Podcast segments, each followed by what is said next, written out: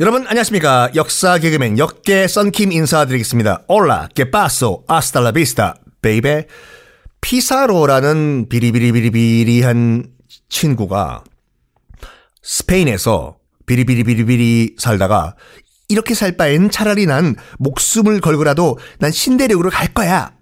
가자! 떠났다고 했죠.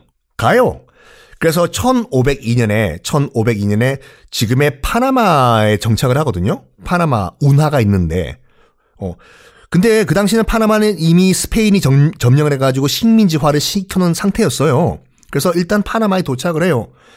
근데 뭐 지금도 마찬가지지만 말이 식민지지 그냥 밀림이라고 보시면 돼요. 그 당시에 밀림이에요. 어? 나는 신대륙엔 황금이 그득하다고 들었는데 뭐야 밀림 아니야? 괜히 왔나? 음. 이러고 있던 피사로의 귀에 빰빰 엄청난 소식이 들립니다. 바로 1521년에 코르테스라는 사람이 아즈텍을 정복했다는 충격적인 소식을 피사로는 파나마에서 들어요. 어? 저 북쪽에 있던 코르테스라는 사람이 우리 스페인 국민 맞지? 맞습니다. 아즈텍을 정복했다고? 맞습니다. 그래? 음, 코르테스도 하는데 나라고 왜 못하는 못할까? 난 나도 할 수 있어. 가자. 결심을 했어요. 근데 이건 공식적은 아니에요. 비공식적인 건데 어 둘이 먼 친척이라는 얘기가 있어요. 코르테스와 피사로가 먼 친척이다. 어쨌든 간에 피사로가 그 소식을 들었어요. 그런데 뭐 다 아시다시피 북쪽 그러니까 그 북쪽 그 지금의 멕시코 지역은 코르테스가 이미 점령을 했지 않습니까? 찌뽕 내 땅 이런 식으로. 그럼 어딜 가야 돼요? 남쪽으로 가야 되겠죠? 거긴 아직까지 미지의 세계이기 때문에. 자, 남쪽으로 가자. 라고 이제 피사라고 결정을 해가지고, 음, 1526년에 소식을 듣, 습니다 사람을 풀었어요, 일단요. 가가지고 있나 없나, 뭐 황금이 있나 없나 확인 좀 해봐라. 남쪽 가라고, 남쪽. 위에는 코르테스가 있으니까. 돌아와가지고 선발대가 갔다 돌아왔어요. 피사루님! 피사루님! 아, 왜? 남쪽에 금으로 발려진 도시가 있습니다! 발견했습니다! 아, 그래? 진짜로? 아, 제가 무슨 뭐, 목숨을 왔다 갔다 하는 사실, 이런 모험을 갔다 왔는데 거짓말 하겠습니까? 그래? 가자! 금이라는데!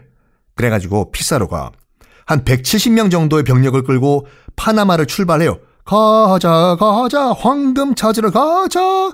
남쪽으로 갔겠죠. 파나마에서 쭉 배 타고 내려가가지고 톰베스라는 지역으로 내려가는데 자 다시 한번 지도 펼치시고 톰베스가 현재 어디냐면은 자 남미를 보면은요 맨 위에 어느 나라가 있어요.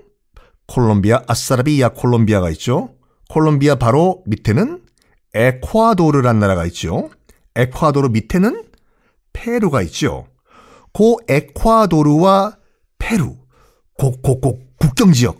지금 현재 국, 경 지역. 국경 보이죠, 거기, 거기. 거기가 톰베스란 지역이거든요. 음. 거기에 도착을 해요. 짠.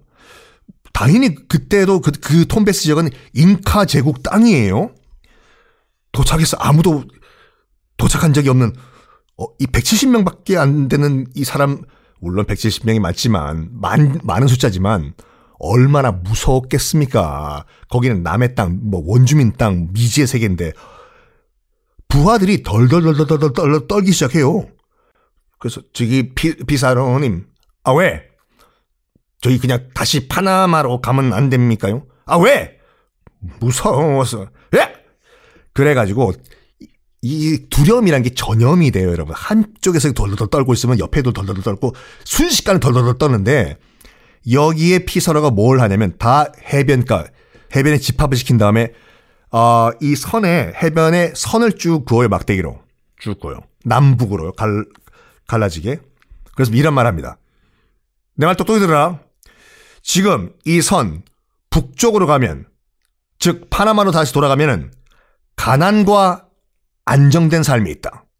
하지만 나를 따라서 이 선, 그은선 남쪽으로 가면 황금과 죽음이 있을 수도 있다. 선택하라. 나와 함께 목숨을 걸고 황금을 찾아서 명예로운 스페인이 스페인인이 될 것인가? 아니면 그냥 죽을 때까지 비리비리비리 그냥 살면서 그렇게 가난한 삶을 살 것인가 결정을 해라. 여러분 같으면 어떡할 거예요? 따라갔던 170명이 거의 대부분 북쪽으로 가요. 저는 그냥 가늘고 길게 살겠습니다 하면서 다 북쪽으로 와서 도, 파나마로 가버려요. 어? 다 가, 다 가, 파나마로. 몇 명 남았어요, 여기 남쪽에 남은 애들. 9, 5, 시, 시작! 1, 2, 3, 4. 12명이 딱 남아요. 그래서 피사로까지 13명이잖아요. 13명 가지고, 그래도 피사로도 겁났겠죠. 13명인데, 그, 축구팀 한 팀에 그 코치랑 감독 포함한 그 숫자인데, 13명 가지고 일단 들어갑니다. 한 번 칼을 뺐으니까 호박이라도 찌르자고 해가지고. 이 피사로를 포함한 13명의 스페인 탐험단이, 탐험단이, 어, 탐험을 해서 들어가 보니까 정말로 황금의 제국이 나오는 거예요. 잉카 제국이 나온 거죠. 그런데 아무리 스페인 지금 총과 칼과 다시 한번 말씀드리지만 잉카 제국도 칼이 없었어요. 돌칼이에요, 돌칼. 총균쇠라는 책 아시죠? 총균쇠. 어, 그 책을 보아도 아시겠지만 지금 그 당시에 이 중남미에는요, 어, 철기 문화가 없었기 때문에 다 돌칼이었어요. 근데 스페인은 어, 철기로 무장하고 총으로 무장을 한 상태였었죠. 그렇지만 13명이라 이거죠. 도저히 13명 가지고는 안 되겠다 싶어가지고 일단 돌아가자. 후퇴. 돌아와요. 그래서 파나마 찍고 스페인에 돌아가가지고 스페인 국왕한테 이런 사실을 보고합니다. 저 배야, 아 왜? 어, 코르테스가 뭐 아즈텍을 정복했다고 하는데 거기도 황금 제국 맞죠? 어, 근데 왜? 제가요, 13명의 용맹한 우리 또 아그들 됐고, 남쪽을 탐험했는데, 거기도 똑같은 황금의 제국이 있더라니까요. 아, 그래? 아, 그, 그니까요. 저기 싸게, 싸게 싸게 좀 군사 좀 빌려주쇼, 어? 그럼 나가, 가가지고 정복해가지고, 뭐 반띵을 하든지, 내가 국왕께 좀 그 지분을 좀 바칠 것이니까 군사 좀 빌려주소. 근데 야, 너는 야, 스페인 애가 왜 난도 사투리를 쓰냐? 아, 나 어제 제가 또 홍어를 먹었잖소이. 어쨌든 간에 스페인 국왕이 군사를 빌려줍니다.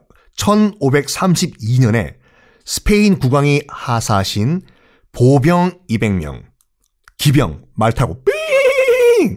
말 탄 기병 63명을 데리고 다시 잉카에 도착을 해요. 피사로가. 그래봤자 263명이잖아요. 263명. 예? 그때 잉카 인구가 600만이에요. 600만. 600만에 대략 잉카군의 군사 수는 8만 명이었거든요. 인구 600에 600만에 8만 대군 앞에서 263명? 아무리 스페인 무적 군대라고 하더라도 어떡하지? 어떡하지? 피사로가 머리를 굴리다가 어떤 생각까지 도달했냐면 맞다. 코르테스를 따라하자. 코르테스. 코르테스가 어떻게 아즈텍을 점, 점령하게, 정복하게 됐는지 철저하게 분석을 해요. 그래서 겨, 내린 결론이 뭐냐면 왕을 잡자. 대가리. 왕만 잡으면 the game is over다. 그래서 왕만 잡자 작전을 시작을 합니다.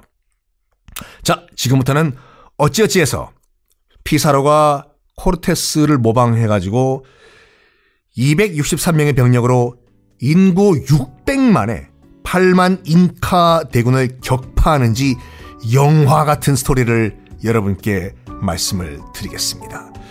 어떻게 묘하냐면 다음 시간에 말씀드릴게요.